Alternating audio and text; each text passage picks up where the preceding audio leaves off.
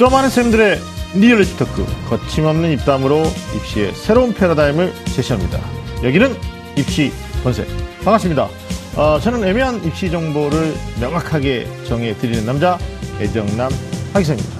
자, 오늘 말이죠. 오랜만에 입시 본색에 완전체가 모였습니다. 이렇게 모이기 힘든데 오늘 이병훈 선생님 나오셨습니다.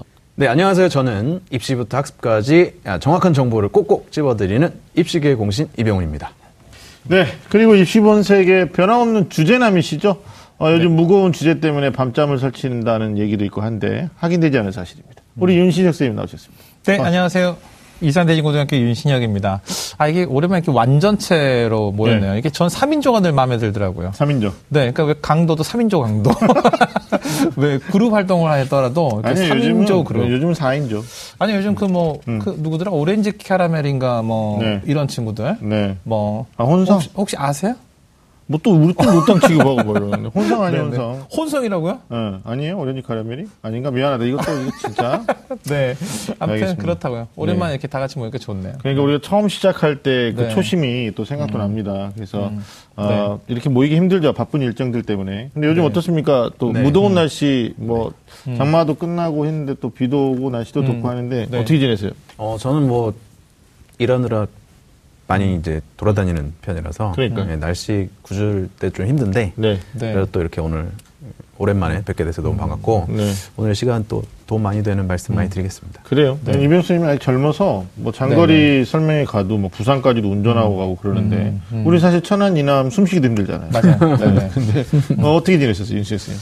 저는 이제 좀 잘 지냈죠. 네. 영혼이 없는 대답을 하고 그래요. 아니, 저는 여기 이렇게 보니까 휴가 계획은 어떻습니까? 라고 이렇게 물어보실 줄 알고 휴가 계획을 요트를 사서 세계 일주를 한번 가보고 싶다. 이렇게 말씀을 드리면 어떨까 이런 상상을 하고 있었거든요. 요트 요새 좀 쌉니다. 3,000만 원이면 사나요? 요즘에? 그렇죠. 세 개를 할 수 있는 정도면 더 비싸지 않을까요? 3,000만 원이면. 그러니까 요즘 그 정도면 사더라고요. 근데 문제는 아무리 비싼 요트를 사도 몰고 갈 능력이 안 돼요. 체력도 안 되고. 생각만 천안 이상 가면은 숨쉬기 어려워가지고. 바람의 영향에 따라서 이 돛대를 움직여줘야 되는데 머리큰 사람은 안 된다고. 그게 힘들다고. 네, 알겠습니다. 휴가 계획이 있습니까? 저는 휴가는 따로 없고요. 요번 7월 말 8월 초에 또 아이들이랑 외국 나가는 프로그램이 있어가지고. 어디 나갑니까? 네. 실리콘밸리? 네네. 그래서 샌프란시스코, LA 이렇게 돌아다니는. 그렇군요. 예, 단어만 들어도 멋있어. 괜찮다. 실리콘밸리.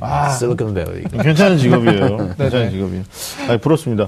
저희들은 사실 입시 전문 파트는 이제 7월 기말고사가 끝나면 수시의 본격적인 돌입식이기 때문에 아마 9월, 10월 수시 원서 접수 끝날 때까지는 꼼짝 마라 스케줄인 것 같아요. 9월 이후에 이제 휴가 계획을 짜보는 걸로. 저희는 그렇게 방송을 통해서 집에다 통보하고 싶습니다. 네. 사모님 보세요? 가끔 봤죠? 네, 이거 꼭 보라고 얘기하겠습니다.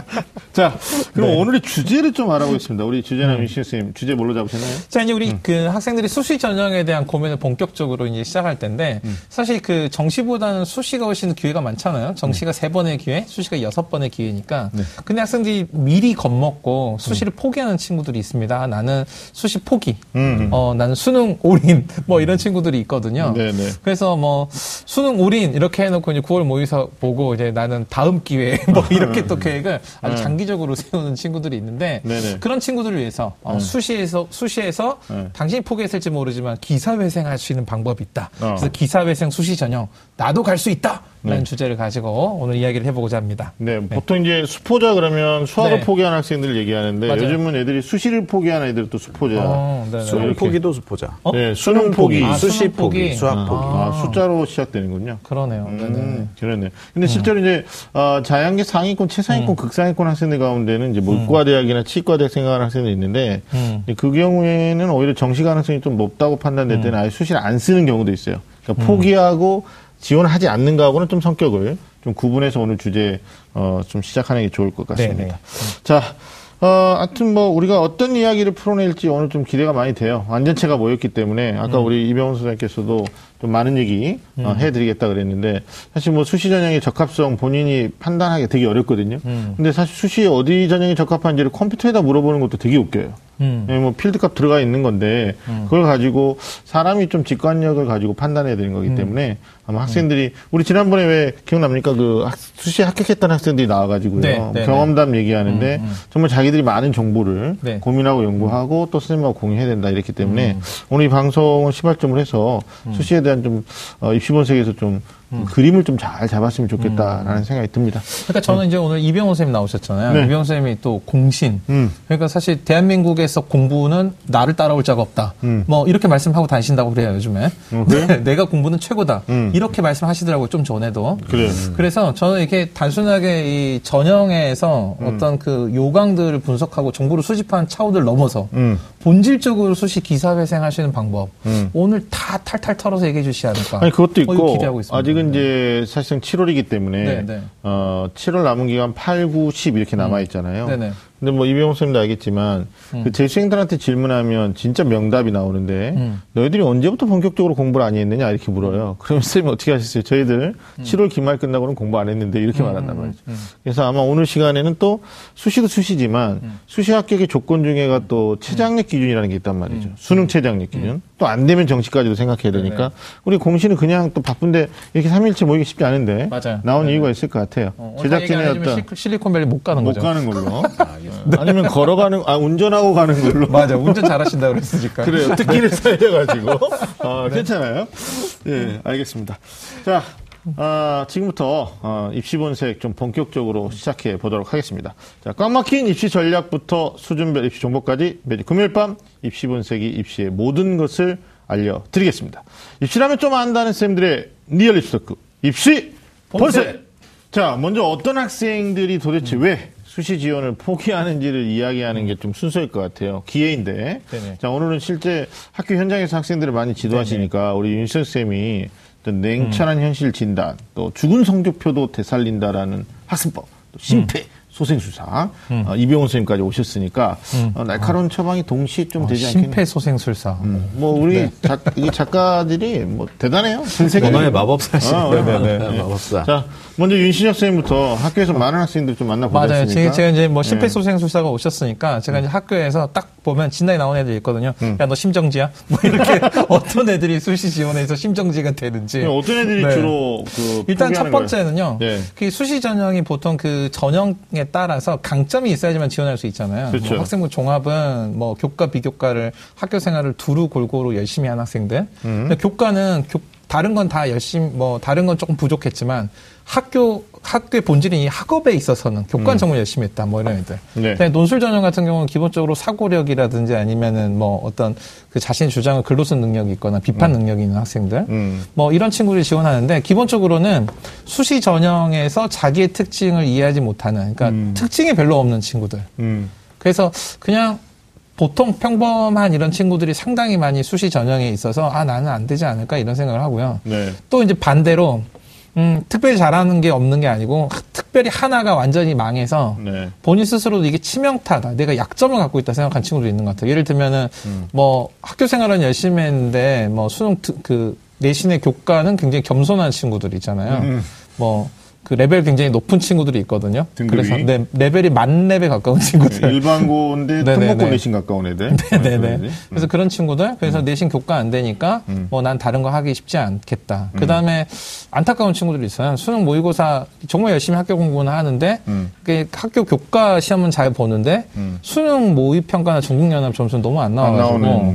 네, 이런 친구들도 사실은 그러면 이 친구들은 수시 더 열심히 써야 되지 않나요? 라고 생각하지만 이런 친구들은 사실 수능 최저학력 기준을 가지고 있는 수시 전형 지원 못하니까 저는 별로 쓸 게 없는데 수능이 안 나오긴 하지만 그래도 죽을 힘을 다해서 수능까지 가볼래요. 이런 친구들이 이제 보통 수시 전형에 있어서 심정지 상태라고 의학적인 그런 소견을 심정지 그러니까 부정적으로만 해석할 건 아닌 것 같고 앞서도 말했지만 전략적으로 수시를 쓰지 않는 경우도 뭐 건강하게 우리는 진단을 해야 된다고 보는데 이병훈 선생님 어떻게 생각하십니까? 저는 사실 이제 공부 쪽에 더 가까우니까 늘 그런 얘기를 더 많이 해요. 그러니까 수시 자소서 쓴다고 우왕좌왕 동분서주 하다가 괜히 공부 페이스만 말려가지고 수시도 안 되고 정시도 안 되는 거는 정말 조심해야 된다.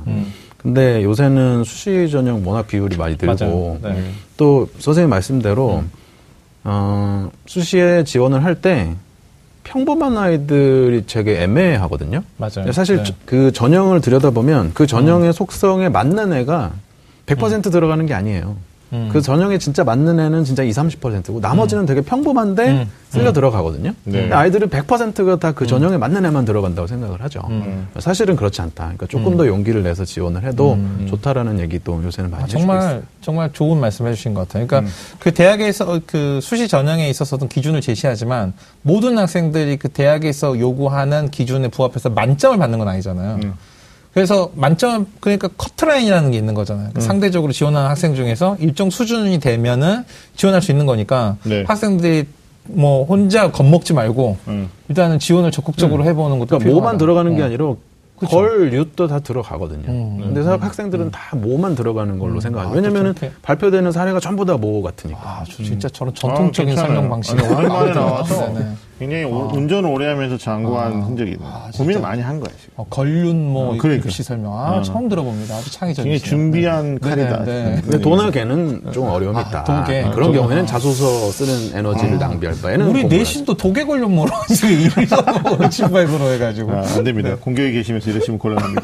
네. 네, 죄송합니다. 일단 학생들 입장에서는 본인이 수시 6회 전형 가운데서 이런 것도 고민돼요. 그러니까 뭐 6논, 6장 모두 논술로 쓸 거냐. 혹은 6교, 학생부 교과형으로 6장 다 쓸 거냐. 그 다음에 6종, 뭐 많이 생각나요? 근데 뭐 학생부 종합으로 6장 다 쓸 거냐. 뭐 이런 경우도 있고 6특도 있죠. 특기자 전형으로만 쓰는 경우 있는데 지금 선생님들하고 같이 고민하고 싶은 게 두 번째가 자기 자신에 대한 어떤 냉철한 판단인데 네네네. 자기가 어떤 전형에 더 적합한지에 대한 판단을 해야 되잖아요. 그럴 때 이제 기준을 어떻게 잡을 것인가. 학교에서는 어떻게 말씀하시고 또 사교육에서 입시를 도울 때는 어떻게 말씀하시는지 좀 우리가 이런 부분을 또 생각을 해봐야 돼요. 왜냐하면 의외로 6장의 수시를 쓸 거예요. 6장이 부족해요라고 하는 학생도 있고 또 네네. 아예 수시를 포기하는 학생도 있지만 정작 앞에 놔두고 그럼 너는 무슨 전형이 제일 적합하다고 보느냐 그러니까 한 개 전형으로만 만약에 쓴다면 어떤 전형이냐도 쉽게 답할 수 있는 부분인데도 답을 네네. 못하는 경우도 있어요. 그래서 저희들하고 상담 도와줄 때 보면 선생님 6장의 조합을 지원 유형의 조합을 어떻게 할까요? 이거 굉장히 많이 궁금해요. 맞아요. 예, 네네. 근데 한번 그거부터 그러면 제가 여쭤보고 싶은 게 6장 모두 6종으로 쓰는 건 어떻게 생각하십니까? 저는 근데 이게 학교 현장에서 실제로 그 하나의 전형으로 집중해서 쓰는 학생들이 흔치 않아요. 이유는 뭐냐면 하나의 그 전형 방식, 그러니까 6논을 쓰거나 6논은 이제 일반적으로 상위권 대학들이 많이 포진해 있어서 이게 가능하다고 하지만 네. 뭐 6종, 6특, 뭐 6교 이렇게는 사실 쓰기가 쉽지 않을 수도 있거든요. 그렇죠. 그래서 대체로는 어떻게 섞을까를 고민하는 것 같아요. 맞아요. 뭐가 뭘 병행할 수 있는가. 네. 그런 관점에서 이제 학생들이 접근을 하는 것 같아요. 예, 어때? 네. 6논 쓰는 경우도 보시죠.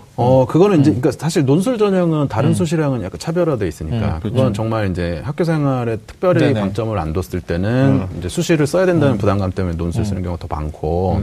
그래서 6논은 가끔 있어요. 그러니까 이미 학생부가 망가졌다. 그렇지 않은 경우는 말씀하신 대로 이렇게 좀 분산해서 쓰는 경우가 많고. 네.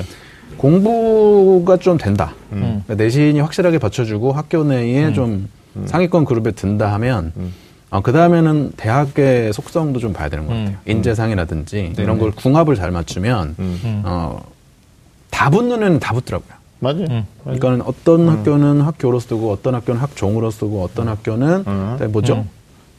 특기자를 써도 다 붙는 거예요. 그러니까 상위권 내신을 하는 애들은. 근데 그렇지 않은 경우에는 오히려 이제 자기의 강점을 잘 찾아가지고 그거하고 맞는 학교를 찾아가지고 지원을 해야 좀 학교율이 높은 거. 제가 얼마 전에 이 말씀 굉장히 좋은 게 얼마 전에 이제 학부모님들 현장에서 많이 만나잖아요. 굉장히 기분 좋은 게 입시 본색을 알아가는 엄마들이 많아지고 있어요. 뭐 잘 보고 있다 뭐 그래서 뭘 잘 본다는 거세요? 그랬더니 아니 텔레비전을 통해서 보고 있다라는 거예요. 우리가 지금 전국적으로 지금 인지도가 높아지는 거니까 행동 조심해야 돼요. 네네. 네. 근데 이건 좋은 측면이고 갑자기 이해가 났는데 두 번째는 이런 어머니들 만날 때 참 마음이 답답해요. 뭐냐면 학생이 아까 말씀하신 대로 교과 경쟁력도 없고 비교과도 많이 하지 않았고 네. 그런데 논술 준비도 뭐 정작 많이 되진 않았지만 사실상 역전을 노릴 수 있는 전형은 논술밖에 없으니까 적성대학은 또 마음에 안 차고 그럼 6장을 모두 논술로 씁시다라고 학교 선생님이 제안하거나 누군가가 코칭을 그렇게 할 수 있잖아요. 네네. 근데 마지막에 가서 진짜 한 어머님들 중에 10분 중에 한 2-3명은 그러는 거야. 논술로만 6장 쓰면 너무 불안한데요? 그러면서 하시는 말씀이 자기소개서를 한번 써볼까요? 뭐 이런 엄마가 있다는 거죠. 그러니까 이게 어떤 전형에 대한 우선순위나 무게중심 우리가 함부로 평가할 수는 없는데 논술 전형 지원 대상자가 6장은 모두 논술로 쓰는 게 불안해서 대안으로 차선책으로 종합을 생각하는 건 절대 합격할 수 없다라는 걸 저는 좀 주관적 견해이긴 합니다만 어떻게 생각하십니까? 맞죠? 그러니까 이게 그 논술 전형을 이제 준비를 하면은 네. 이런 것 같아요. 이게 학생들이 논술 전형을 준비하면서 학생부 종합을 자기소개서를 같이 한다. 그러면 말씀하신 것처럼 둘 다 준비가 좀 안 되는 경우가 있어요. 그렇죠. 네네. 네. 맞아요. 아니, 또 제일 답답한 애는 어떤 애냐면 6장을 조합하는데 교과형으로 2장, 종합으로 1장, 뭐 논술로 2장, 적성 1장, 뭐 이렇게 해서 6장을 다 두루두루 한번 해보겠다는데 이것도 역시 전략이 아니 될 가능성이 있죠. 불가능하죠. 그렇죠. 네. 네. 그리고 저런 거 이거는 저 혼자 생각인데 대학에 질의를 하는 거예요. 입학처에. 내 상황이 이런데 당신의 대학에서는 나와 같은 상황에는 어떤 전형을 지원하는 게 가장 적합하냐. 질의를 하면 답을 해줄까요? 아니요. 실제로 대학이 그 입시박람회에서도 상담을 해주고요. 또 학교에 찾아오는 상담 설명회도 하는데 실제로 학생들이 자기 거 솔직히 오픈하고 어떻게 생각하십니까 했을 때 좀 적합 전형을 추천하는 경우들도 있습니다. 저는 그 이병훈 선생님 말씀해 주실 것 같은데, 그러니까 사실 이제 학생들이 고등학교 3학년에서 수시 원서를 당장 써야 하고 결정해야 되는 입장에서 봤을 때 냉철하게 자기 이해가 좀 필요한 것 같아요. 지금 학교 선생님 말씀해 주신 것처럼 요즘은 그 대입 전형에 지원을 하기 전에 그냥 무턱대고 막 이렇게 하진 않거든요. 그러니까 네. 대학들이 뭐 모의논술 시험이라든지 아니면은 이런 박람회들을 통해서 정보를 충분히 공개하고 있으니까, 네. 그러니까 자기가 방학 이후에 또는 9월 모의고사 이후에도 끝없이 원하는 만큼 무조건 성적이 오를 거다 이렇게 기대하지 말고 현재 수준, 지금 판단을 하고 결정하는 현재 수준에서 이 판단을 할 수 있는 그런 여러 기재들을 정확하게 한 번씩은 해보는 게 필요할 것 같아요. 네. 그래서 뭐 적성 같은 경우도 이미 문제가 다 공개돼 있으니까 네. 해보고 얼마든지 채점해 볼 수 있잖아요. 질문 하나가 있는데 네. 하세요. 학교에서 네. 다른 친구들의 자소서나 네네. 다른 친구들의 학생부 내용을 서로 교류하거나 할 수 있나요? 학생들끼리 서로 이렇게 서로 친분이 있는 학생들끼리 이렇게 볼 수는 있지만 이게 공식적으로는 그렇죠. 공식적으로 개인 정보, 특히 학생 정보 같은 경우는 학생부 같은 개인 정보 이게 왜냐하면 그런 네네. 서류 같은 거 이제 주관적인 뭐 진술을 쓰는 서류 같은 거의 문제가 뭐냐면 네네. 나는 내 입장에서 최선을 다했다고 생각을 하는데 전체를 보지는 못하잖아요. 맞아요. 정말 합격하는 애들이 어느 정도까지 쓰는지를 볼 수는 없기 때문에 이 자신에 대한 냉철한 판단이 객관화시키기가 되게 어려운 거예요. 수능이라든지 이런 점수는 내가 그냥 등급이 나오고 점수가 네네, 숫자로 네네. 나오니까 아 내가 이 정도 하는구나 하는 거 아는데 네. 이 주관적인 진술 그게 안 되니까 어떻게 보면은 뭐 학교라든지 이런 차원에서 이 정도까지 하는 애들도 있다라는 거를 서로 이렇게 좀 보면 아 내가 나름대로 최선을 다했다 생각했지만 더 좀 노력을 해야 되겠구나라는 걸 좀 판단할 수 있지 않을까. 좀 그런 생각이 들었어요. 알겠습니다. 오늘 주제가 지금 기사회생에 대한 수시전형 기사회생이니까 우리가 어떻게 보면 전체적인 맥락에서 전형 조합을 어떻게 할 것이냐 먼저 얘기를 꺼낸 거고요. 네. 그러면 이제 제가 다음 질문을 드리고 싶은 게 자기에 대한 냉철한 판단을 한다는 건 내신만으로 판단할 수는 없는 건데요. 사실 부족한 내신은 극복이 가능하냐 또 학생부 교과 전형에서 지원할 수 있는 방법이 없느냐라는 질문을 할 수가 있어요.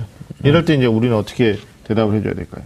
내신 부족한 학생인데 그럼 수시로 지원하지 못하는 겁니까? 이러면 답을 명확하게 해줘야 돼요. 네, 일단은 지금 그 수시 전형에서 반영이 되는 내신은 3학년 1학기까지잖아요. 네. 그러니까 현재 이제 수시를 당장 결정해야 되는 입장에서는 이 내신 교과가 이미 결정되는데 성적을 더 이상 올릴 수 있느냐 없느냐에 대한 질문을 하는 것 자체는 말이 안 되는 질문이고 네. 이제 그 전형 그 내신을 반영을 할 때 네. 자기에게 얼마나 유리하게 반영하냐를 따져가지고 지원을 하는 게 지금 최선인 것 같아요. 그러니까 그렇죠. 본인이 만약에 뭐 내신에 있어서 특정 교과가 아주 취약하다. 그럼 특정 교과를 반영을 조금 덜 하거나 아니면 그걸 배제할 수 있는 전형 그런 반영 방법을 갖고 있는 대학을 찾거나 네네. 또는 그 내신이 좀 부족한데 내신 말고 다른 전형 요소, 그러니까 수능이라든지 아니면 이런 것들을 일괄적으로 합산해가지고 반영하는 이런 대학들, 이런 대학들은 우리가 친구들이 충분히 지원해볼 수 있을 거라고 생각합니다. 내신이 나쁘기 때문에 일단 그 단계별 전형을 통해서 1단계가 네네. 내신인데 통과돼야지만 2단계 가서 면접을 보거나 이러면 사실 네. 불리한 내신은 1단계 극복이 어렵죠. 그러니까 지금 윤씨님 말씀하신 네네. 것처럼 일괄 합산이라고 하는 거는 교과랑 면접이랑 또는 교과에다가 수능을 또 플러스한다든지 이런 대학을 좀 노려서 실제로 요즘은 수능 안 하는 친구들이 갈수록 급증하고 있거든요. 그래서 대학의 교과 전형을 담당하는 대학 관계자들 얘기 들어보면 네. 실제로 교과 성적은 좋은데 수능 체제가 안 돼서 불합격하는 사례가 많다. 그러면 원서 지원자 중에는 마지막에 가보면 이제 최후로 들어온 학생들 있지 않습니까? 이 경우에는 내신 등급이 굉장히 급격하게 떨어지는데도 최저가 돼서 합격하는 사례가 있다고 그래요. 그래서 제가 봤을 때는 아마 부족한 내신을 극복하기 위해서는 학생부 교과 안에서 어떤 방법을 찾는 것보다는 오히려 마지막까지 수능 공부를 해서 네. 근데 이제 이 질문을 하는 친구들은 4개 영역에 대한 전 영역 공부를 하기 어려울 거예요. 그러니까 국어, 수학, 영어, 탐구 다 잘하면 이 질문 안 했겠죠. 결국은 남은 4개월 정도 남았나요? 7, 8, 9, 10 요 기간 동안에는 이제 수능 최저를 충족시킬 수 있는 어떤 눈물을 머금고 선택을 하는 공부죠. 그러니까 수능을 3개 영역 할 거냐, 뭐 2개 영역 할 거냐 이렇게 되면 또 극복할 수 있는 방안이 나오지 않을까라는 생각도 드는 거죠. 내신에서. 그다음에 아까 잠깐 말씀하셨는데 이제 한국외국어대학교가 대표적인데 한국외대 같은 경우는 그 학생부 반영하는 방법이 좀 특이해요. 그러니까 보편적 등급은 좀 저조한데 한국외대가 요구하는 형태로 내신을 또 이렇게 환산하면 좋아지는 케이스도 있으니까. 그런 네. 점도 좀 고려하시면 괜찮을 것 같고요. 한 가지 또 이런 것도 있더라고요. 내신 학생부 전형인데, 교과 전형인데, 대부분 대학이 주요 교과 반영하잖아요. 네네. 문과는 뭐 국수, 영사 반영하고, 이과는 국수, 영과 반영하는데, 전교과를 요구하는 맞아요. 대학도 네네. 있어요. 그게 이제 대표적으로 경기대학교하고, 네네. 서울시립대하고 고려대학교 고교추천 원이거든요. 그러니까 아마 이런 전 교과를 요구하는 또 대학에서 고대 정도 되면 아주 높겠지만, 뭐 시립대나 그 밑에 경기대 정도까지 가면 애들이 진짜 겁나서 못 쓰는 그런 경우들도 있을 수 있으니까 뭐 그런 것도 한번 노려보면 어떨까라는 생각이 듭니다. 뭐 현장에서 그 내신 극복에 대한 방법을 물어보는 경우도 있나요? 내신 극복은 이미 결과 나와서 많이 안 물어보시죠. 그러니까 이병훈 선생님이 그 캐릭터가 있기 때문에 뭐 가능성이 안 되는데 뭐 그런 거 질문해. 아니, 그러니까 내친 김에 이런 건 한번 물어보시죠. 네. 이게 이제 그 2학년 학생들이다. 지금 네. 3학년들은 이미 다 결정이 됐지만 네. 2학년도 사실 1, 2학년의 성적 그 반영되는 성적에 네. 거의 3개 학기가 다 끝났잖아요. 2개 네. 학기 남았는데 네. 사실 2개 학기 동안에 사실 부족한 내신 극복할 수 있는 거 이거 궁금해하거든요. 2학년 이제 1학기를 교과형을 노릴 때. 그렇죠. 2학년 네. 2학기 남았잖아요. 2학기하고 3학년 1학기. 근데 이제 1학년 2개 학기 끝났고 2학년 1학기 끝났으니까. 절반이 남았으니까 충분히 가능하죠. 어때요? 2학년 2학기 네네. 끝이 거의 끝으로 보는 것 같아요. 2학년 2학기? 그러니까 사실은 2학년 학생들 입장에서도 이제 단기간 아닌가요? 지금 단기간에 극복해야 된다. 뭐 이런 상황이잖아요. 그런 방법이 있을까요, 선생님? 그러니까 내신 성적을 올리는. 네네. 네. 내신 성적을 올리는, 단기간에 올리는 방법은 많습니다, 사실은. 저한테 오면 됩니다. 근데 이건 일반적인 얘기는 아니고 네. 내신 성적을 올리는 게 쉽냐 수능을 올리는 게 쉽냐를 사실 물어보시면 내신이 월등하기 쉽죠. 왜냐면은 출제자가 어쨌든 학교 선생님이시니까 그렇죠.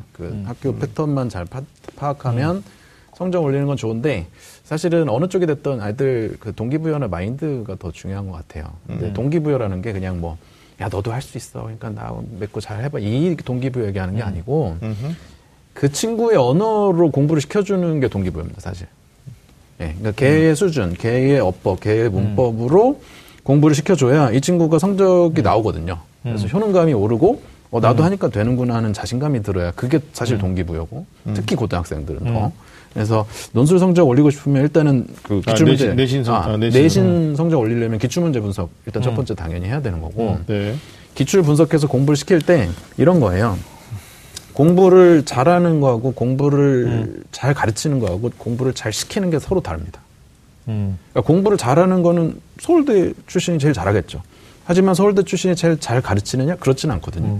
왜냐면은 제가 이해가 안 되는 게 내가 이해가 안 되거든요. 그래서 또 바꿔서 생각하면 잘 가르치는 분들이 잘 시키냐? 그것도 아니에요. 나는 잘 가르쳤는데 네가 이 숙제를 안 해서 못한 거야. 이렇게 되거든요. 그래서 예를 들면 수학을 힘들어하는 친구, 분수를 계산 못하는 중학생한테 초등학교 기탄 수학을 준다고 해서 걔가 갑자기 수학을 하는 건 아니에요. 오히려 이 친구의 마음을 잘 밀당을 해서 중학교 공부는 열심히 했기 때문에 거진 풀었는데 초등학교 분수를 몰라서 못 푸는 문제를 충분히 풀리게 해준 다음 자기 스스로 분수 공부의 필요성을 느꼈을 때쯤 주는 거랑 그런 거 없이 그냥 바로 들이대는 거랑은 다르잖아요. 그래서 아이들 공부시키는 게 아주 작은 밀당 시스템이고 거기서 이 아이의 마음을 움직이는 건 결국 얘 입장에서 어떻게 공부를 해야 할 수 있을까를 생각하면 뇌신 올리는 거는 가능한 얘기가 되죠. 2학년이나 1학년 친구들 네네. 입장에서 내신 극복본 얘기 줬는데 지금 당장 이제 발등에 불 떨어진 게 고3이고요. 맞아. 수시 원서 접수가 불과 몇 개월밖에 남지 않았기 때문에 좀 더 이제 이 부분에 대한 좀 갈무리를 하죠. 내신이 불리한데 이걸 극복하는 교과 전형은 없는 거냐? 그럼 보편적으로 우리 이제 자료를 찾아보면 어떻게 되냐면 뭐 부분 교과를 반영하는 대학을 가라. 네. 또는 뭐 1단계를 통과하고 2단계에서 면접을 보는 대학을 가라 이런 게 되는데 오히려 이게 역분리가 되는 겁니다. 다 그렇게 생각하기 때문에 오히려 아까 우리가 잠깐 말했듯이 단계별 전형보다는 학생부 교과가 좀 부족한 친구들은 일괄 합산으로 수능 체제를 적용하거나 또는 면접을 보거나 또는 뭐 비교과를 적용하는 대학들을 오히려 노리는 게 맞겠고요. 그 대표적인 대학이 실제로 일괄 합산으로 그 뭡니까 단계별 전형인데 교과하고 면접만 갖고 뽑는 대학 이렇게 되면 사실 교과 면접이니까 수능 체제가 없잖아요. 그러면 내신 굉장히 좋은 학생들이 와서 면접에 응시하는 거고 대학은 또 거기서 골라내는 건데 그런 대학이 이제 교과 면접으로 국민대나 이화여대 고교 추천이나 아니면 고려대학교 고교 추천원 이런 게 있거든요. 그러니까 여기들은 아마 지존들이 학교 갈 거예요. 그 나름대로 국민대도 수준이 있겠지만 그러니까 오히려 수능 체제를 반영하는 대학 쪽 그렇게 노린다면 뭐 중앙대도 있겠고 뭐 가천대나 단국대 아니면 시립대 숙명여자대학교 숭실대 인하대 한국외대 그다음에 항공대 한양대 에리카 뭐 홍익대 있단 말이에요. 그래서 대표적으로 제가 홍익대 잠깐 말씀드리면 홍익대가 의외로 자연계 학생들의 학생부 교과형 합격선이 실제 마지막까지 가면 생각보다 낮아지는 학과들이 있어요. 그래서 팁을 하나 더 드리면 학과마다 컨디션이 달라요. 그래서 뭐 대학이 발표하는 자료들을 보면 평균 내신 등급을 발표하니까 겁먹고 못 쓰는 경우도 있는데 실제로 그 해마다 어떤 특정 학과는 내신 합격생이 굉장히 낮아지는 경우도 있어요. 5등급 들어간 적이 있어요. 네, 맞아요. 그래서 학생부 교과형으로 좀 부족하지만 극복하고 싶다. 그럼 마지막 전략은 뭐냐? 미리 결단하지 말고 마지막까지 눈치 작전이에요.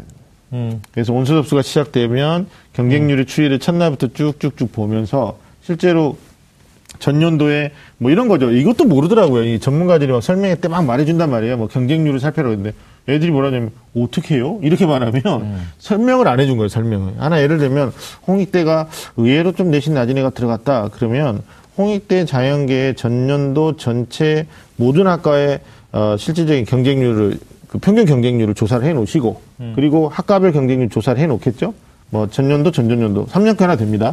그리고 올해 시간대별로 어떻게 진행되는지를 보면 실제로 아이들이 홍대에 들어올 애는 다 들어왔는데 많이 안 쓴 학과가 드러날 수도 있다는 거예요.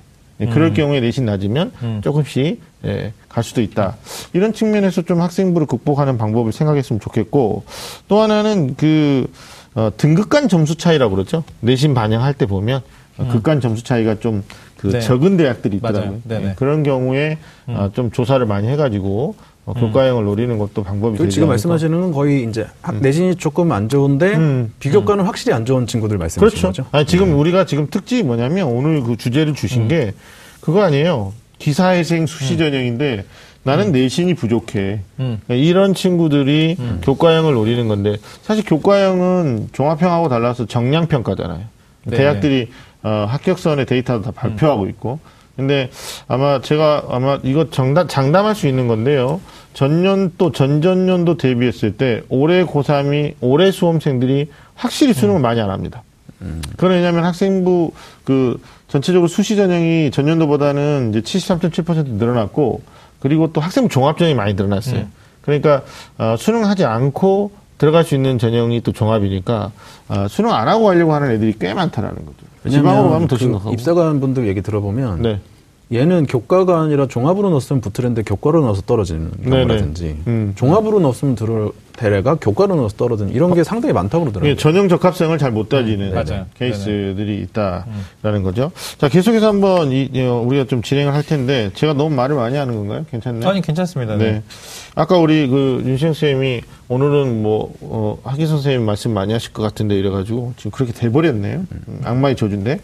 자, 이제 그러면 수시 지원에 지원할 수 있는 거. 방금 이병훈 선생님이 굉장히 구분 잘해주셨는데, 이런 거요. 보통 이제 내신 등급을 보통 안정권은 1, 2등급이고, 또 3, 4등급은 좀 애매하고 불안하다 이렇게 말하는데, 사실 보통 내신 3, 4등급이면 그 지원하기 어려운 걸까요? 이병훈 선생님 어떻게 생각하십니까? 3, 4등급, 그러니까는 사실 5등급이 들어가는 경우도 있어요. 그러니까 평균 등급이 2점대라고 해도 4, 5등급은 들어가는 거니까. 근데 그런 걸 다 떠나서 일반적으로 내가 쫄지 않고 용기 있게 쓸 수 있는 걸 기준으로 이 등급을 말씀하시는 거겠죠. 근데 이제 3, 4등급이 어느 정도냐면, 이제 남자 키에 비유를 하면, 키를 비유하면 제가 뭐 유리할 건 없어요. 그러니까 저는 비유할 자격. 키를 비유할 자격이 있다고 생각을 해요. 머리로 사이즈로 비교하는 것도 괜찮아요. 알았어요. 그러니까 있을 때, 1, 2등급이 11%잖아요, 합쳐서. 그렇죠. 네, 11%인데, 남자 키가 1, 2등급이라면 그게 180입니다. 180이라고? 180이 넘는 게 11% 정도 되는 거예요. 그러니까 이제 상위 누적을 얘기하는 상위 누적 11% 정도가 180 이상인 분들. 그렇게 커졌나? 네, 네, 그렇습니다. 우리가 11%를 넘고 있죠. 네. 아닌가요? 아, 난 10% 이내라고 항상 생각했는데. 아니, 생각만 한 게 실제 사이즈. 실제 사이즈는 지금부터 극비에 붙이겠습니다. 아, 알겠습니다. 그리고 그랬을 때 3, 4등급의 커트라인이 네. 어느 정도냐면 174 정도 됩니다. 진짜입니까? 네, 174. 우리나라 남자들이 생각보다 커요. 머리가 커서 비율이 안 좋아서 그렇지, 기본적으로 키는 작지 않은 나라예요, 우리가. 그래서 네. 174 정도, 그러니까 평균이 173점 며칠이에요. 그러니까 174 정도가 4등급 컷이에요. 4등급 컷? 네, 저는 뭐 이미 뭐, 하위 10%이기 때문에 문제 없는데. 그래서 이제 평균 그 정도 되는데요. 상위 그 15개 대학 정도가 이제 45,000명 정도 된다고 하고요. 그냥 서울 시내 물리적으로 존재하는 한 40개 정도의 대학이 77,000명이라고 합니다. 그렇죠. 정원이. 네. 그러면 대충 60만 수험생을 기준으로 했을 때 10% 왔다 갔다 하는 거죠. 왔다 갔다. 서울 시내, 인서울이. 그러니까 3, 4등급이라는 건 이제 인서울은 어려운 등급이라고 보셔야 되는 인정기. 거고. 그랬을 때 그냥 3, 4등급이 평상적인 특목저사고가 아닌 일반적인 학교라고 하면 갈 수 있는 대학들은 수원, 을지, 한신대라고 하니까는요. 네. 생각보다 이게 이렇게 높지 않은 등급. 일 수도 있는. 근데 이제 문과하고 이과는 또 컨디션이 달라요. 확실히 맞아요. 다른 게, 네. 이제 문과는 수시에 좀 겨냥을 많이 하는, 포커스를 많이 맞추는 애들이 많고, 이과 같은 경우는 여차하면 수시 안 가고 난 정시로도 갈 수 있다. 실제로 자연계의 선호현상이 지속되면서 과학탐구 응시로는 매년 늘어나고 있는데, 수학 가형을 하는 애들은 매년 한 6, 7만 명 정도가 나형으로 간단 말이에요. 그러니까 가형을 마지막까지 했을 때 마지막 반전이 있죠. 그래서 이과생들은 아까 우리가 뭐 특정 대학이 5등급도 갔습니다 이러면 거기 문과가 아니라 거의 이제 이과 케이스가 있기 때문에 근데 또 이 얘기 하다 보니까 걱정되는 게 우리 어머니들 중에는 또 이런 분이 있단 말이에요. 그러니까 특정 사실을 일반화 해버리시는. 작년에 5등급이 갔대. 뭐 이러면서 네. 5등급 아들한테 야, 너는 내신이 좋은 거야. 뭐 이렇게 해가지고 수시에다 막 올인하게 해버리는. 집에 가가지고 막 얘기하죠. 너도 기적을 만들 수 있어. 그렇지. 네. 평범하게 우리는 사는 걸 거부한다. 뭐 이렇게 해버리면 이제 문제가 될 수 있을 것 같아. 근데 실제로 뭐 애매하다는 표현을 쓰기도 했는데 그 수시 지원하는데 애매한 등급이 윤 선생님 뭐 종합전형에서는 3, 4등급은 가능하지 않습니까? 그럼요. 그 3, 4등급이 그러니까 우리 학생들이 보통 이제 대학에서 발표한 합격생들의 성적 결과를 공개하는데 네. 종합전형도 결과적으로는 학생부의 어떤 비교과 영역은 전부 다 정성평가니까 공개하기 어렵거든요. 네. 그러다 보니까 결국은 공개되는 성적은 학생부 교과 성적이 공개가 돼요.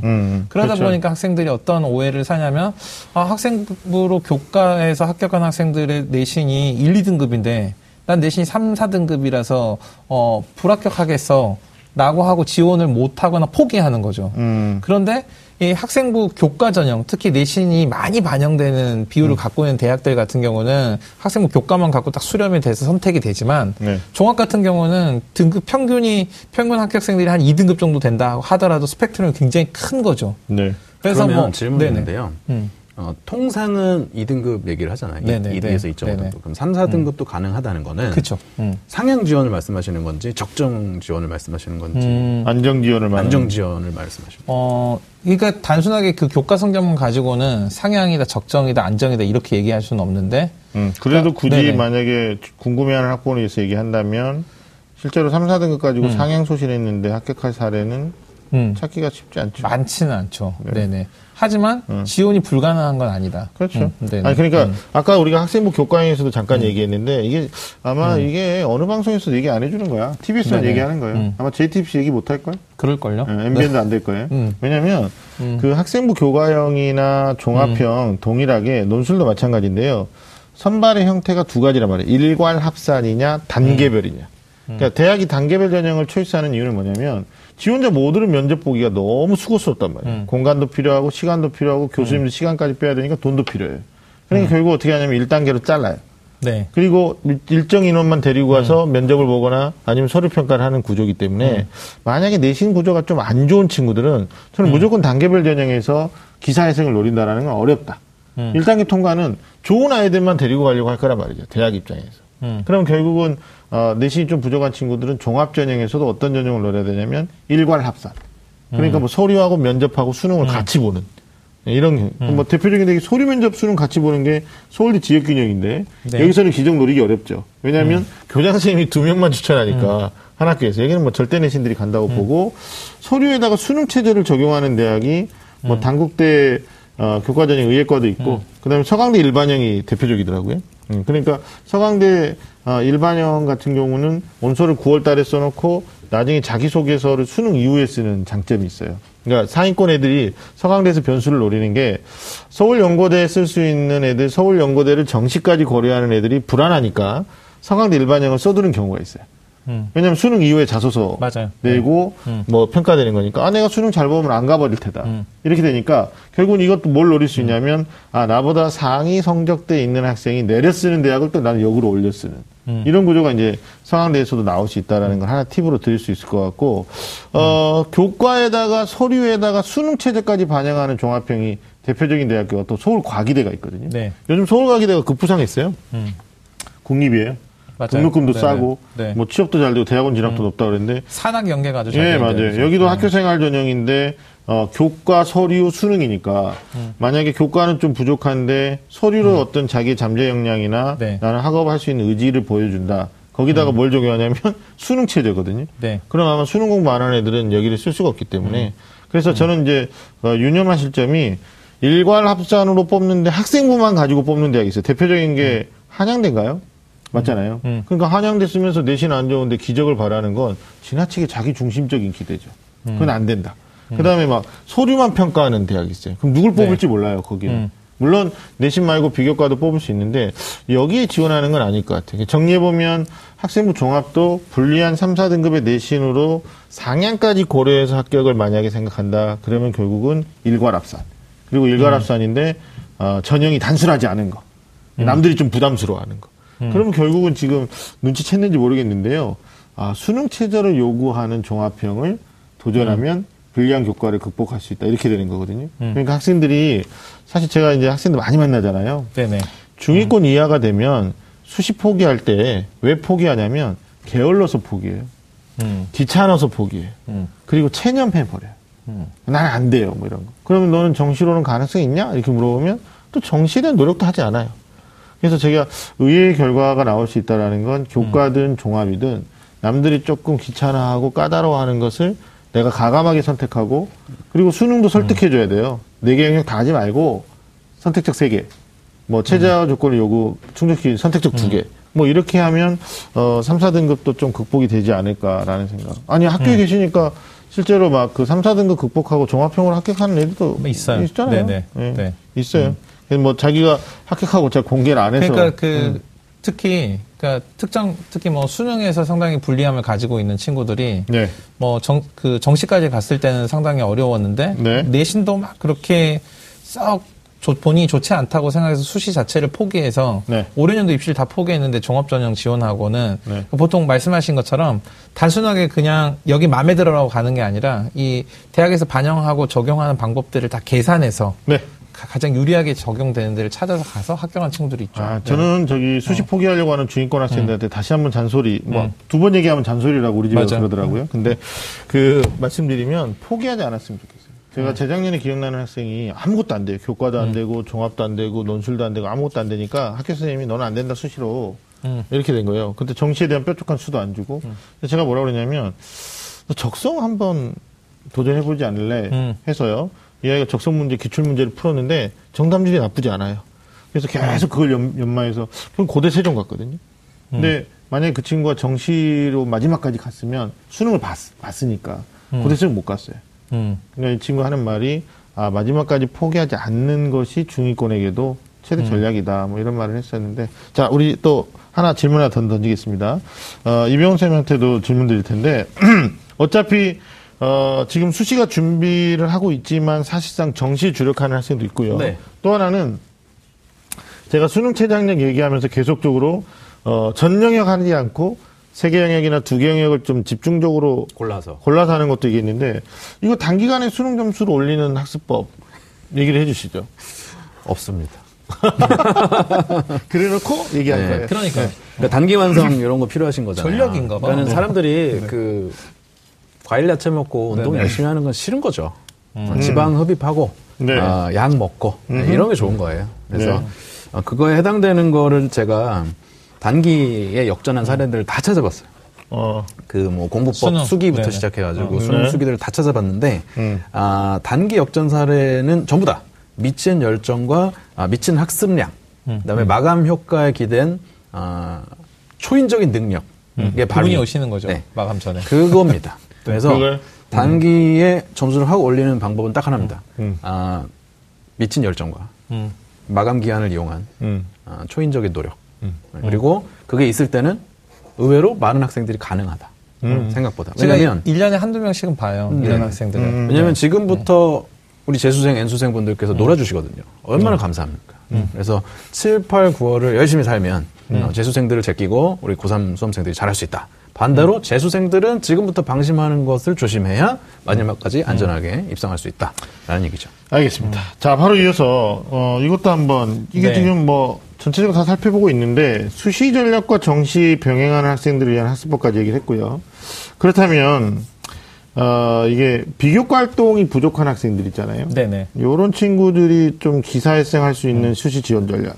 요건 간단하게 좀 얘기해 주세요. 비교과가 부족하니까 당연히. 네. 그러니까 우리 학생들이 사실 그 학생부에 보면은 교과 학습 발달 사항이 있고 나머지가 다 이제 비교과잖아요. 종합 의견을 빼고. 네. 근데 이제 보면은 비교과 활동이 많으면 학생부의 양이 많아요. 그러니까 비교과 활동이 많으면 학생부가 네. 기본적으로 10장 이상이 돼요. 근데 이제 고민하는 학생들이 종합 전형을 쓰고 싶은데 비교과 작아. 근데 이 친구들의 공통점이 뭐냐면 학생부가 양이 작아요. 그러니까 한 8페이지나 한 7페이지 정도 되는 거죠. 네. 그래서 아 나는 특히 수상 경력이 작아. 그다음에 뭐 그 봉사활동 시간도 남들보다 많지 않고 뭐 이래서 나는 쓸 수 없는 거 아니야라고 생각한다고요. 네. 근데 이제 그 독서활동 기재에는 지금 개선이 돼가지고 불필요한 내용 안 넣게 됐는데 작년까지는 학생들이 책 한 권에 이제 학생들이 느끼고 뭐 생각하고 그다음에 책의 줄거리까지 막 쓰니까 어마어마하게 양이 많았어요. 사실 그런 관점에서 보면 물리적으로 이 친구가 학생부가 10장 되고 나는 10장이 안 돼. 그러니까 나는 불리하니까 학생부 안 써야지라고 생각하는 거 일단 금물. 왜냐면 진짜 학생부에 중요한 내용이 써져 있는 거랑 단순하게 양이 많은 거랑 다르다. 그게 첫 번째고요. 그다음은 우리 학생들이 그냥 학생부 종합전형은 비교과 전형이라고 생각해요. 근데 사실 학생부 종합전형은 비교과 전형이 아니고 이 학생부 종합전형도 우리 학생들의 기본적으로 수학 능력을 평가하는 건데 단순하게 성적의 결과만이 아니라 학교생활 전반을 통해서 학생들의 이 학업의 잠재적인 발전 가능성을 보는 거잖아요. 그러니까 가장 중요한 건 뭐냐면 비교과 별로 없어. 근데 얘가 이 교과를 가지고 잠재적인 학업의 발전 가능성을 입증하기 충분해. 이게 읽혀질 수 있거든요. 네. 그러니까 쉽게 얘기해서 얘가 1학년 때 폭망했는데 1학년 2학기 때부터 줄곧 노력을 해가지고 성적을 향상시켰어요. 그러면 얘는 사실 성적이 향상이 됐어.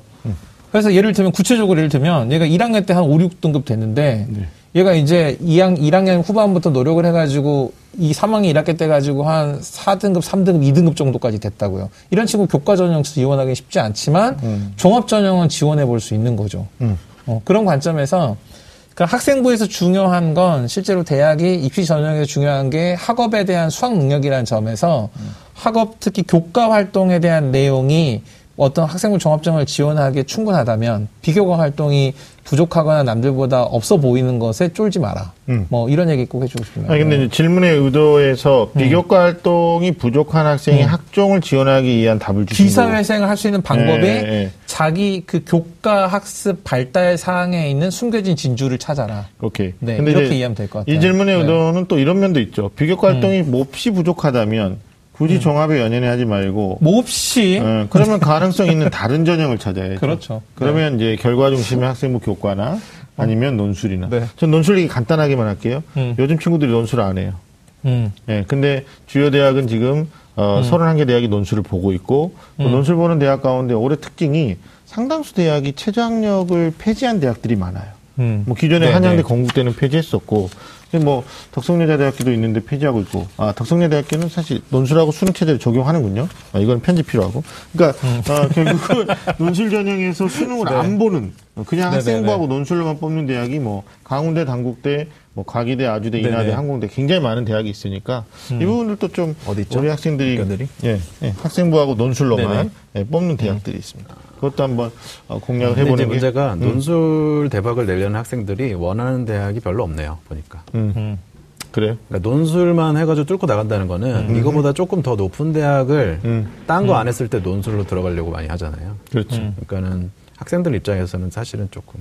근데 이 대학들도 정원을 지금 배정해 놓고 뽑고 있단 말이에요. 그렇죠. 그러니까 사실상 정시로 이 대학을 못 간다라고 생각하는 친구들은. 남은 기간 동안에 충분히 준비해서 대비하면 가능성이 있지 않을까. 그리고 그 비교과 활동이 부족한 것도 종류가 좀 있는데 독서, 동아리, 봉사 부족한 거는 괜찮아요.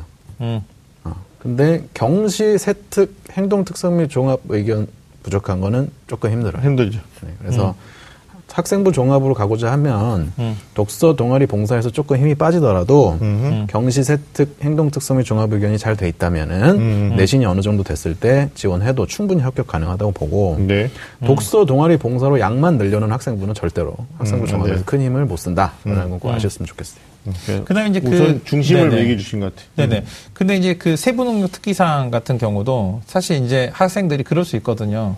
이게 학교별로 편차가 있는데. 그냥 그 해당 과목을 이수한 모든 학생들에게 거의 균등하게 입력해주는 학교가 있는 반면에 그 다음에 이제 특정 학생한테 그 학생에게만 특징을 잡아서 써주는 그런 학교도 있어요. 네. 그래서 이제 단순하게 그냥 양이 많고 좋고는 이것만 갖고는 판단이 안 되고 종합의견도 마찬가지거든요. 네. 그래서 자기 특징이 잘 드러났다. 그러니까 한두 문장이지만 남들 없는 거한테 내가 있다. 그러면 이것도 크게 문제될 거 없는 거예요. 수상 경력도 마찬가지인 게 요즘 학교에 그 교내 경시대 엄청 많거든요. 왜냐하면 교회 수상 실적 어디도 쓸 수 없으니까. 네. 그러니까 이 교회 수상 실적 쓸 수 없으니까 그리고 수상 경력은 다른 난은 쓸 수 없어요. 특기 사항이나 종합 의견 어디도 쓸 수 없으니까 단지 수상 경력에만 있으니까 학교들이 전부 다 교내 대를 많이 만들고 상을 이제 그 허용한 지침에서 허용한 범주 20% 이내거든요. 참가자 20% 이내.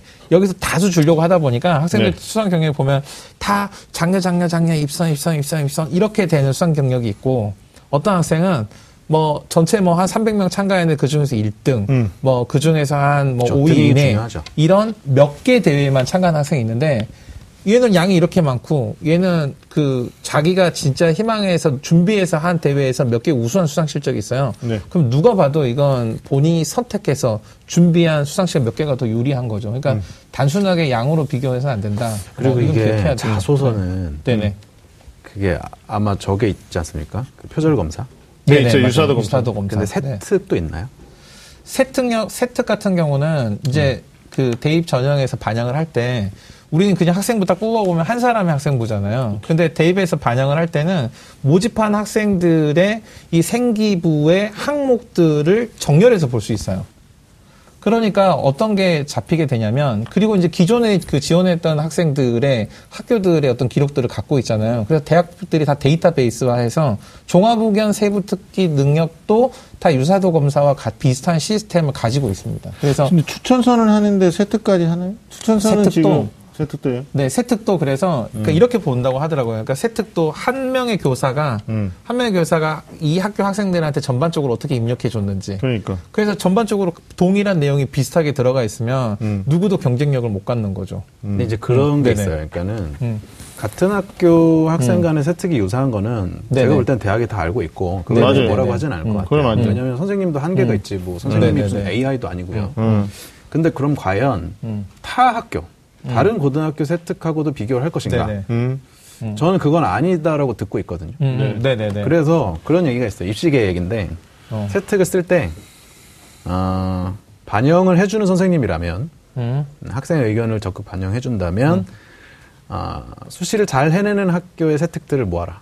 그리고 그걸 편집하면 유사도 검사에서 안 걸린다. 이런 얘기가 입시계에서 돕니다. 그래서 저는 이 방송을 네네. 통해서 우리 대학들이 학교 간의 세특 유사도 검사도 반드시 하셔야 된다. 안 그러면은 이제 잘 해내는 특목자사고의 세특을 일반 학교가 다 카피해서 짜집기를 하면 이걸 걸러낼 수가 없어요. 그렇죠. 근데 저는 이제 이건 검증, 이거 굉장히 중요한 얘기. 근데 검증을 해봐야 되는 얘기긴 한데 네네네. 제가 이제 듣기로는 세특 종합 의견도 일단 학교들이 데이터베이스를 축적할 수 있으니까 일정 부분은 가지고 있다고 저는 얘기를 들었거든요. 그리고 또 하나는 이제 세부 특기 사항이 그 학기 중에는 학생들한테 공개가 안 돼요. 세부 특기 종합 의견 다. 그리고 이제 학생들이 그 학기 완료하고 생활기록은 마감이 돼야지만 다음 해에 볼 수 있거든요. 그러니까 학생들이 예전처럼 세부 특기 사항이나 종합 의견은 이렇게 써주세요. 이거 마음에 안 드네요. 고쳐주세요. 이렇게 할 수 없는 시스템으로 된 거죠, 이제. 아니야. 네네. 아직도 하고 있어요, 지방학교들. 아, 그래요? 애들이 써가요. 그리고 우리 학교가 잘하고 있네. 그러니까 너무 주관적으로 평가하는 거야. 네. 그래서 세특을 좀 더 꼼꼼하게 본다면 같은 학교에 지원자들이 왔는데 같은 과목 선생님이 써준 문체가 다르다라면 이건 애가 쓴 거다. 이런 평가 체제도 좀 필요하지 맞아요. 않을까? 네네네. 아, 자, 우리가 너무 흥분하면 안 됩니다. 자, 알겠습니다. 자, 기사회생 수시 전형 나도 갈 수 있다. 라는 주제를 가지고 우리가 굉장히 복잡다단한 이야기를 나눠보고 있는데요. 자, 내신과 비교과 활동이 부족해서 수시 전형을 포기하라는 학생들 위한 기사 회생 방법에 대한 이야기 나눠봤습니다. 자, 여러분 지금 좀 아는 쌤들의 리얼리스트 토크 입시본색과 함께하고 계십니다. 예, 기사 회생 수시 전형 나도 갈 수 있다라는 주제를 가지고 우리가 얘기하다 보니까 정말 막막한 학생들한테 좀 빛과 같은 어떤 지름길을 좀 알려주겠다는 의욕에 앞서서 우리가 굉장히 많은 얘기를 하게 됐는데 결국은 내신 비교과 활동이 부족하니까 수시를 포기하려고 하는 학생들한테 그래도 방법은 있다. 네. 그러면 이제 결과적으로 남들과 다른 발상이 좀 필요하지 않느냐. 그러면 교과 전형에서도 수능을 요구하는 대학. 응? 종합에서도 역시 복잡한 전형을 요구하는 대학들이 경쟁자들이 실하기 때문에 거기에 회생에 좀 길이 있을 수 있다는 말씀 드렸고요. 실제로 이제 논술 전형 같은 경우도 체제를 반영하지 않는 대학이 많으니까 체제 없는 대학으로 애들이 많이 몰려갈 수도 있거든요. 네네. 그럴 때 올해는 특히 영어 절대평가로 바뀌면서 2등급 하기가 좀 더 작년보다는 쉬워지지 않았겠어요? 그래서 여러분들이 학생들이 좀 남들이 안 하려고 하는 거 좀 했으면 좋겠고 그리고 제가 뭐 사석에서 얘기했는데 그 중위권 학생들의 좀 최대 단점 중에 하나가 빨리 포기하고 그리고 빨리 결정해버린다는 거죠. 난 안 된다. 이런 건데, 적성 전형이 있습니다. 올해 12개 대학이 보는데요. 최고 많이 뽑는 대학도 가천대학교고. 그리고 지방에 이제, 분교 가운데서는 고대세종, 홍대세종도 학생들이 굉장히 인기 있는 대학인데, 아마 홍익대 정도만 실제로 교과 내신의 변별력이 좀 높아요. 근데 나머지 대학들 보면 내신 3등급하고 4등급하고 문항 그러니까 적성 문항 차이로 한 문항 차이도 안 나는 대학이 많습니다. 그러니까 결국은 중위권 학생들은 사실 뭐 솔직히 윤신혁 선생님도 1학년 담임도 해보셨겠지만 막 고1 때부터 나는 적성 갈 거야 이런 애 없잖아요. 결국은 네. 마지막에 방법이 없었을 때 찾는 것 거의 비슷한 시기에 적성을 대비하기 때문에 실제로 7, 8, 90 요 4개월 준비해가지고 적성에서 학교 간 그 제자들이 굉장히 많거든요. 예, 네, 그런 좀 측면들도 좀 우리 친구들이 오늘 선생님들이 얘기한 것들을 좀 종합적으로 정리했으면 좋겠다라는 생각이 그러니까 듭니다. 추가로서 이제 적성 전형 같은 경우는 아까 이병훈 선생님도 말씀하셨거든요. 그러니까 수능하고 내신 중에서 내신이 학생들이 노력했을 때 결과를 즉각적으로 보상받을 수 있다. 왜냐하면 문제 출제한 사람이 학교 선생님이니까 출제 의도를 잘 파악해서 선생님 문제 낼 만한 걸 준비하면 내신을 잘 받는 거잖아요. 네. 근데 사실 적성고사 전형이 처음에 적성고사 실시할 때는 일반 적성이라는 게 있었어요. 네, 그러니까 학생들의 사고력 중심의 문제 출제에서 학생들의 근본적인 학업 능력, 그러니까 학습 능력을 보겠다. 이런 해서 예전에 지능검사 하듯이 이렇게 시험했는데 최근에 전부 다 교과 적성이라고 해서 수능 난이도의 70%.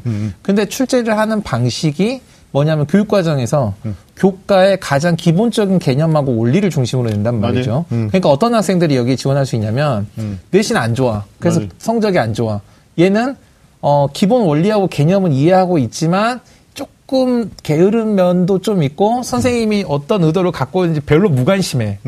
근데 기본 개념하고 원리는 알고 있어. 이런 친구들은 적성 전형을 관심을 가져볼 필요가 있는 거죠. 그리고 좋은 결과가 있습니다. 우리가 다 말로 할 수 없어서 네. 지금 화면으로 딱 보여드릴 거예요. 그러니까 적성에서도 내신에 변별력이 네. 있는 대학은 분명히 맞아요. 존재하고요.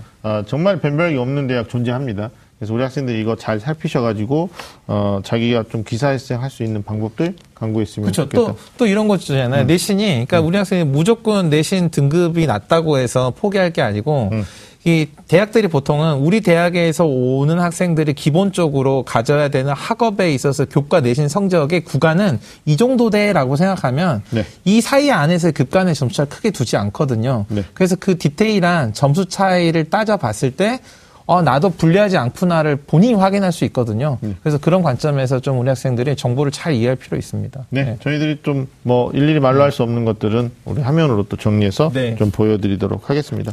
수시 전형에서 충분히 여러분들 기사회생 할 수 있습니다. 갈 수 있다라는 자신감 가지고 주인권 학생들의 일반적 오류 쉽게 포기하거나 빨리 결정하지 말고 마지막까지 자기 방법을 좀 강구하셨으면 좋겠습니다. 자, 여러분 지금 좀 아는 쌤들의 리얼리티 토크 입시본색과 함께하고 계십니다. 자, 특히 올해는 수시 모집이 확대되면서 수시 대세, 또 학종 시대라고 하지만 사실 수능을 외면할 수는 없지 않겠습니까? 왜냐하면 소리와 면접평가 등을 모두 거쳐 합격했다 하더라도 상당수 대학들이 또 상위 대학들이 수능 최저 기준을 적용하는 경우가 있는데 이걸 네. 충족시키지 못해서 정말 떨어지는 경우가 있습니다. 수포로 돌아가는데 우리가 특히 수시를 전략적으로 준비하는 학생들의 경우에 수능 준비를 병행하지 못해서 마지막에 고배를 마시는 경우가 굉장히 많거든요. 인체 수능 중에도 맞아요. 맞아요. 그래서 이게 수능이 부족해. 네. 그러면 하지만 주요 대학인 경우에도 수능 최저 미적용 대학도 있긴 합니다. 네. 그것을 알아보기 전에 아무리 또 기사회생이라 하더라도 벌써부터 수능 포기하는 건 안 되지 않습니까? 그리고 또 우리가 오늘 공신을 모셨잖아요. 네, 맞아요. 네, 그래서 7, 8 여름방학 시즌이고 사실 뭐 여름방학 너무 짧으니까 90 이렇게 한 4개월 여기 걸쳐서 여름방학 앞두고 있는데 수험생들이 어떻게 하면 이 남은 기간 동안에 좀 학습적 로드맵. 근데 이걸 좀 두 가지로 설명해 주실 필요가 있는 게. 네네. 하나는 이제 정시를 겨냥한 수능 학습의 로드맵이고요. 그렇죠. 두 번째는 이제 수시의 최저학력 기준이 올해 서강대가 또 대표적으로 탐구를 두 과목 평균 하다가 한 과목 평균으로 바꿨단 말이에요. 그러니까 네 개 다 못하는 아이들 입장에서는 탐구를 두 개 동시에 노력하는 것도 전략인데 또 하나만 하겠다 하는 경우도 있고. 또 영어가 절대평가로 바뀌어서 전년도보다 등급 만족이 좀 쉬울 수 있으니까 이병훈 공신께서 정시 겨냥한 수능 로드맵하고 네. 체제를 겨냥한 수능 로드맵을 좀 말씀해 주시죠. 아 근데 일단 수시를 위한 최저 맞추기 로드맵이 없어요. 그러니까 잘 골라가지고 하면 됩니다. 그 네. 과목을 잘. 그래서 네네. 저는 일단 공부를 제대로 하는 걸 알려드리는데 이 네. 방법을 자신한테 필요한 과목만 해서 수시를 맞추든 전체를 다 잘해가지고 정시를 맞추든 이건 이제 본인들이 선택할 문제고요. 네. 일단은 지금부터는 주 1회 모의고사는 권장합니다. 어지간한 등급이라면 예, 주 1회 모의고사 좀 권장을 드리고요. 그다음에 선호 과목하고 취약 과목을 아직은 둘 다 할 때라고 봐요. 물론 수시를 위해서 수시에서 수능 맞추려는 거면은 취약 과목을 버리는 게 낫고 정시까지 생각한다면은 선호 과목에 대한 심화 문제풀이랑 취약 과목에 대해서 인강을 이용한 보완 이것들은 해야 될 시기고요. 그다음에 이제 수능 완성을 당연히 좀 풀어보는 건 이건 상식일 거라고 보겠고요. 네. 국어 같은 경우에는 이제 문법 좀 정리할 시기죠. 그렇죠? 그렇죠. 그래서 공부 안 해놓은 사람들은 더 이상 마지노선 없습니다. 문법 정리하셔야 되고 비문학은 당연히 꾸준히 조금씩 계속 푸는 거 하셔야 될 것 같고요. 그다음에 틀린 문제에 대한 오답 분석. 네. 네네. 국어에 대해서 3번 쓰고 5번이라면은 왜 5번인지 3번은 아닌지. 그다음에 영어는 단어 꾸준히 외우고 독해집풀 이야기. 그렇죠? 수학은 취약 단원 개념 리딩하고 리뷰하기. 네. 내가 뭐 정적분과 무한급수가 힘들다. 그럼 거기에 대해서 다시 공부하고 리뷰하는 거고요. 그다음에 개념 공식별 자기 약속 설정이 있어요. 네. 이게 뭐냐면 설명드리기가 좀 어려운데 해보세요. 무시하는 거야? 맞습니다. 화나려고 그래. 이게 뭐냐면 그런 게 있어요. 그러니까 최대 최소를 구하라는 문제가 나오면 네. 학생들이 그냥 그때 반응을 해요. 근데 그러지 말고 내가 가지고 있는 공식이나 개념 중에 최대 최소에서 쓸 수 있는 게 뭔지 정리를 해볼 필요가 있어요. 그래서 다항 함수의 최대 최소가 있고 x 플러스 y를 u로 놓고 xy를 v로 놓는 대칭형 최대 최소가 있고 그 다음에 뭐 판별식이라든지 코시 슈바르츠 부등식 같은 절대 부등식을 이용한 최대 최소가 있고, 그다음에 좀 변태 같지만 부등식의 영역을 이용한 최대 최소라든지, 옛날 이제 때 배웠지만 도형에서 코사인 제이법칙을 이용한 최대 최소가 있고, 마지막으로 이제 최대 최소의 역시 꽃은 미분을 이용한 최대 최소예요. 그래서 이런 것들이 머릿속에 구조가 딱 잡혀 있어서 문제를 봤을 때 번지수를 빨리 찾아 들어가야 시험장에서 주저주저하지 않죠. 그렇죠. 근데 그런 정리는 안 된 채로 뭐 어떻게 되겠지 해가지고 시험장에 가면 이제 시험장에서 주저주저하다 보면 시간이 모자라니까 지금부터는 자기가 알고 있는 거를 좀 조직화하는 그런 시간을 좀 써야 될 것 같아요. 하나의 문제에도 기본적인 원리들이 다양하게 적용될 수 있는 거네요. 그러면 그렇죠. 그래서 문제를 풀 때. 요거 지금 내가 방금 풀었는데 수능날 이 문제 만나면 나는 문제 어느 부분을 보고 이 공식이나 개념을 생각할지 마킹을 다 해야 돼요. 문제만. 네, 이게 조금 수준이 있는 얘기인데 다이에 설명이 됐는지 잘 모르겠어요. 완전 다이에네. 나 진짜 우리는 띄엄띄엄. 괜찮아요. 사회탐구를 선택하는 친구들은 이제 그 학습 목표를 가지고 책을 한번 리뷰하기를 추천드립니다. 그래서 작은 단원마다 학습 목표가 다 있거든요. 그거에 대한 답을 본문에서 한 번씩 찾아서 읽는 거 꼭 한번 하셨으면 좋겠고요. 그다음에 사회계열은 이제 윤리 쪽을 빼면은 거의 대부분 그림이나 그래프, 지도, 도표 이런 것들이 나오잖아요. 네. 교과서에 있는 그런 그림들만 가지고 쫙 한번 또 한번 읽는 거, 읽어내는 것도 이런 방학 때 같은 때 해놓으시면 좋을 것 같고. 그다음에 과학은 실험 공식 그래프 세 가지가 가장 핵심이에요. 그래서 학생들이 과학 어떻게 좀 복습하지 고민하지 마시고 실험 공식 그래프, 실험 쭉 한번, 공식 쭉 한번, 그래프 쭉 한번 이런 식으로 좀 책을 리뷰했으면 하는 바람입니다. 그렇게 별개로 이렇게 나눠가지고 이해해보는 게 어떤 도움이 돼요? 그냥 순서대로 애들은 공부하거든요. 맞아요. 순서대로 공부하면 머릿속에서, 그쵸, 머릿속에서 앞뒤 연결이 잘 안 돼요. 이런 속성, 저런 속성, 그런 속성들이 막 반복되기 때문에. 아, 나 알았어. 이런 속성만 쭉 연결해서 하다 보면 아, 이런 흐름으로 가고 있구나라는 용도 파악이 잘 되거든요. 그래서 책을 그러니까 한마디로 말하면 수직으로만 공부하지 말고 수평으로도 한번 해보는 거죠. 그러면 수직으로만 할 때랑 좀 다른 느낌이 생겨요. 이러면 4등급이 2등급, 3등급이 2등급, 1등급까지도 갈 수 있는 구조가 되는. 그러니까 결국은 이제 우리가 오늘 수시 전형 기사회생과 관련된 얘기를 하면서 우리가 사실은 그 학위 선생님이랑 저랑 이제 물어볼 때는 수시 체제를 마치기 위한 수능 학습법, 정시 이를 위한 학습법을 따로 물어봤는데 이병훈 선생님 모르는 소리 하지 마라 이렇게 하고 답을 주셨단 말이에요. 근데 이게 말씀이 맞는 게 사실 이게 수시 전형에서 당장에 딱 한눈에 유리한 점을 찾지 못해서 포기하려는 학생에게는 정시에서 특히 수능 점수에서 남들보다 더 좋은 점수를 받는 게 우리 학생한테 일단은 가장 중요한 전략이면서 학생 선생님 말씀하셨던 것처럼 수시에서 특별한 이점을 발견하지 못해서 전형을 꺼리는 학생들이 많이 기피하는 게 수능 최저를 갖고 있는 수시 전형이거든요. 그러면 어차피 너 수시 별 볼 일 없어서 정시에 최선을 다하고 그 최선을 다한 걸 이용해서 수능 최저가 있는 수시 전형을 공략하면 수시 전형도 기사회생할 수 있을 것이다. 이렇게 되는 거죠. 저는 얼마 전에 어떤 학생 만났는데 막 수학이 5등급이에요. 그러니까 뭐 앞으로 정말 많은 노력을 해야 되는 애잖아요. 근데 배짱 하나는 정말 두둑하더라고요. 선생님 저 수시 안 되는 거 알거든요.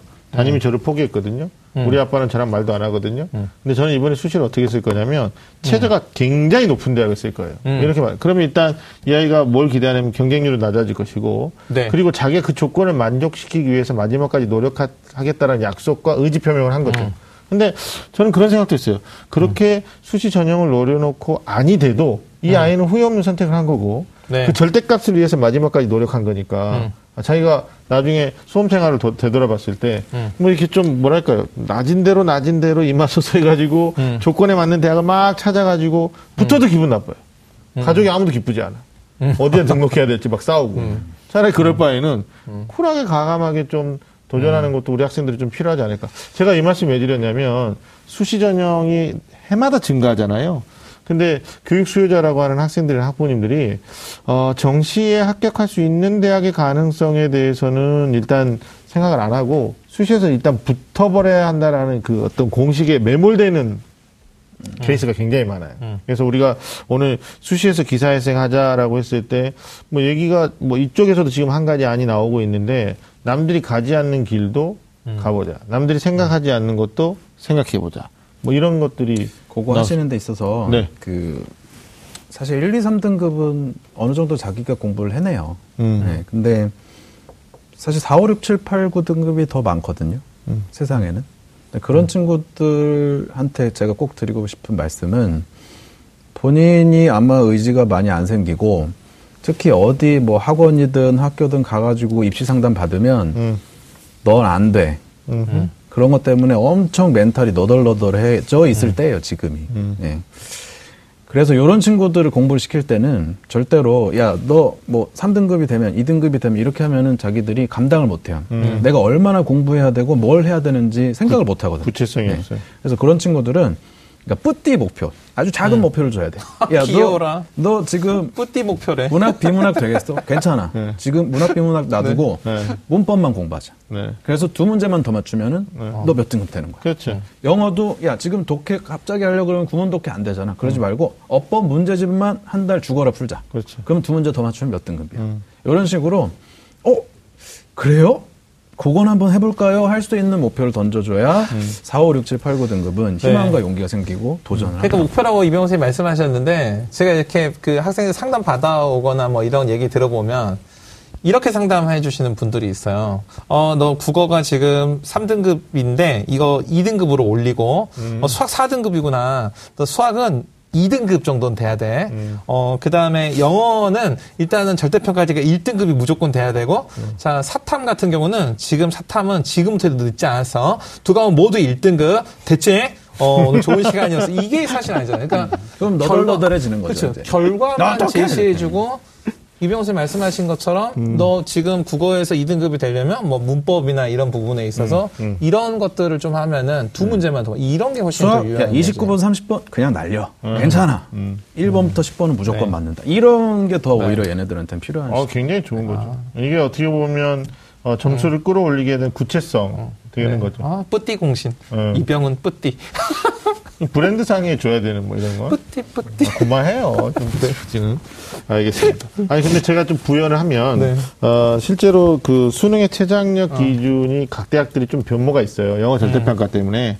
그래서 확대한 대학도 있습니다. 뭐 2개 합을 요구하다가 3개 합 요구하는 대학도 있고 뭐 3개 합에서 4개 합 요구하는 대학도 있어요. 이런 대학은 네. 조금 이제 수능이 안 나오는 친구들은 부담스러운 거예요. 네네. 그리고 뭐 작년에 같은 경우에 2개 학력 2등급 이렇게 요구하다가 또 올해 갑자기 뭐 서강대 자연계 3개 학력 2등급 이렇게 요구하니까 조금 분명한 건 좀 빡세진 대학도 있어요. 근데 탐구 영역을 가지고 이게 효자 과목이 되는 중위권을 정말 많이 목격하거든요. 탐구 한 과목을 최저로 요구하는 대학도 있고 실제 정시에서도 탐구 한 과목 요구하는 경우가 있으니까 뭐 우리 이병훈 공신이야 뭐 무조건 2 과목 해야 됩니다. 공부하면 되는 겁니다. 이렇게 말하지만 제가 여기서 약간 뿌띠 체크를 하면 어떻게 하냐. 중위권 학생들 특히 여학생들이 나중에 정시로 갈 때도 100분위 대학을 많이 가거든요. 그러니까 네. 학습의 우선순위에서 난 제일 안타까운 게 중위권. 그러면 뭐 3, 4등급이란 말이에요. 근데 마지막 수능 보는 직전 날까지도 수학 문제만 붙잡고 있는 거예요. 수학을 하지 말라는 게 아니고 오히려 탐구 과목들이 등급을 올리기 쉽고 물론 유지하기는 어려울 수도 있습니다. 다른 애들도 잘 보니까. 근데 좀 자기가 어떻게 하면 이게 좀 저격하는 과목이라고 그래야 될까요? 저격 과목. 내가 이 과목만큼은 무조건 몇 점 이상으로 몇 등급을 할 수 있다. 뭐 이렇게 좀 구체적 목표를 정하고 남은 기간 동안에 공부하는 것도 수학을 할 때도 그런 게 있어요. 그러니까는 문과 기준으로 말씀드리면 확률 통계가 이게 다 맞추는 건 어려운데 맞추는 걸 시작하기에는 좋거든요. 네. 공식 외우고 기본 상식만 있어도 어느 정도 도전할 수 있어서. 그러니까는 친구들한테 야, 뭐 3등급에서 2등급 올려, 뭐 4등급에서 2등급 올려 이게 아니고, 야, 확률과 경우의 수 통계만 맞춰도 이 정도까지 올라갈 수 있다. 요것만 일단 집중하자. 이렇게 하면 사람이 포커싱이 되는 거예요. 포커싱. 네, 근데 그냥 단순히 등급으로 이렇게 해버리면 포커싱이 안 되고 포기가 되죠. 그걸 꼭 좀 강조드리고 싶어요. 네. 알겠습니다.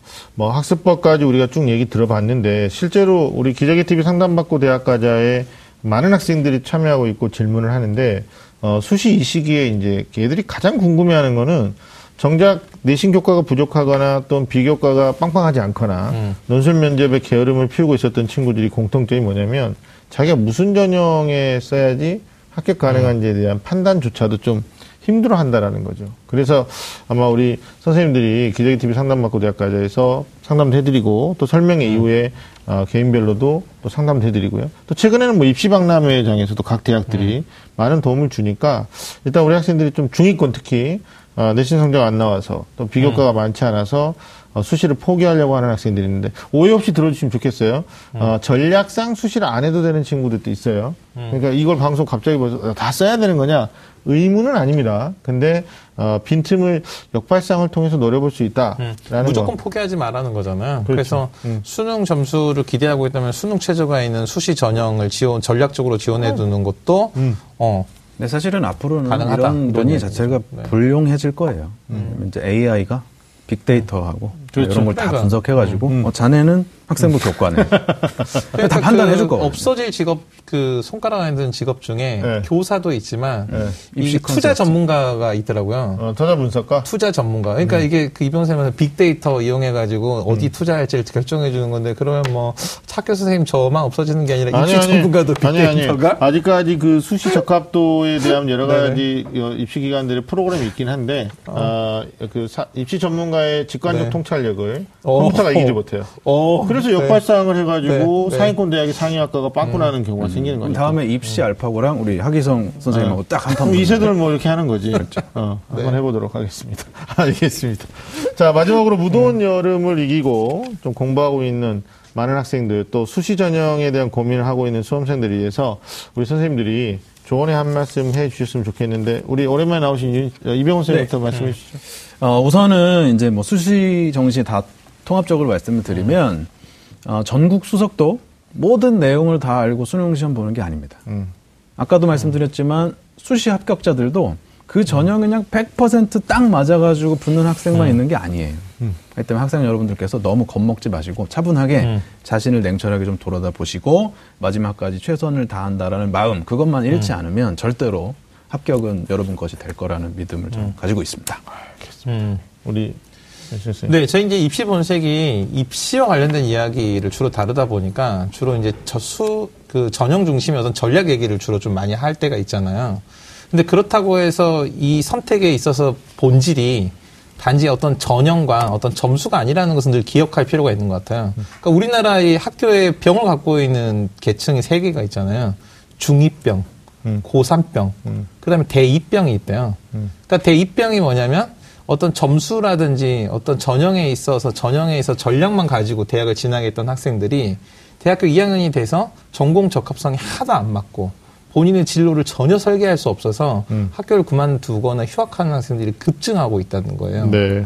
그래서 이제 우리 학생들이 그런 관점에서 봤을 때 수시를 포기하지 않고 유리한 전형 찾는 것도 중요하지만 결국은 이게 선택이라는 관점, 그것도 자기 삶의 내 인생의 선택이라는 관점에서 이게 나에게 맞는지 그다음에 나의 관심을 충분히 끌만한 내 삶을 던져서 투신해 볼 만한 그런 선택인지를 좀 근본적인 생각은 항상 잃지 않았으면 좋겠어요. 아, 네. 좋습니다. 멘탈적인 부분 얘기해 주셨는데 네.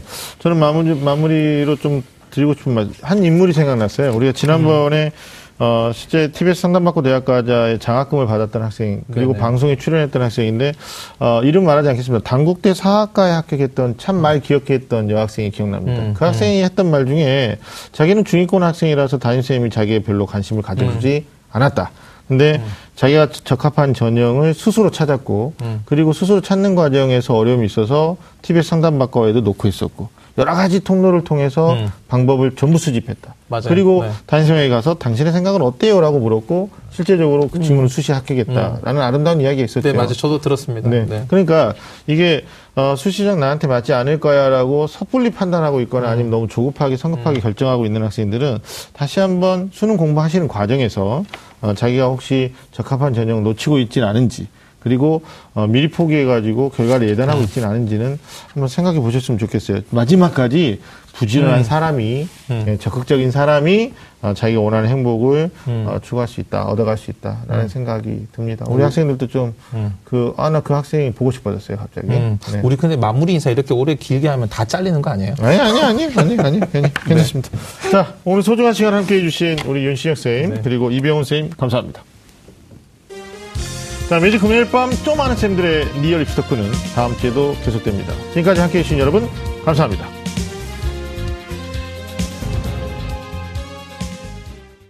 오늘 방송 좋았나요? 방송에 대한 응원 이렇게 표현해 주세요. 다운로드하기, 댓글 달기, 구독하기, 하트 주기. 저 좋은 방송을 위해 응원해 주세요. 다운로드하기, 댓글 달기, 구독하기, 하트 주기 기억하셨죠?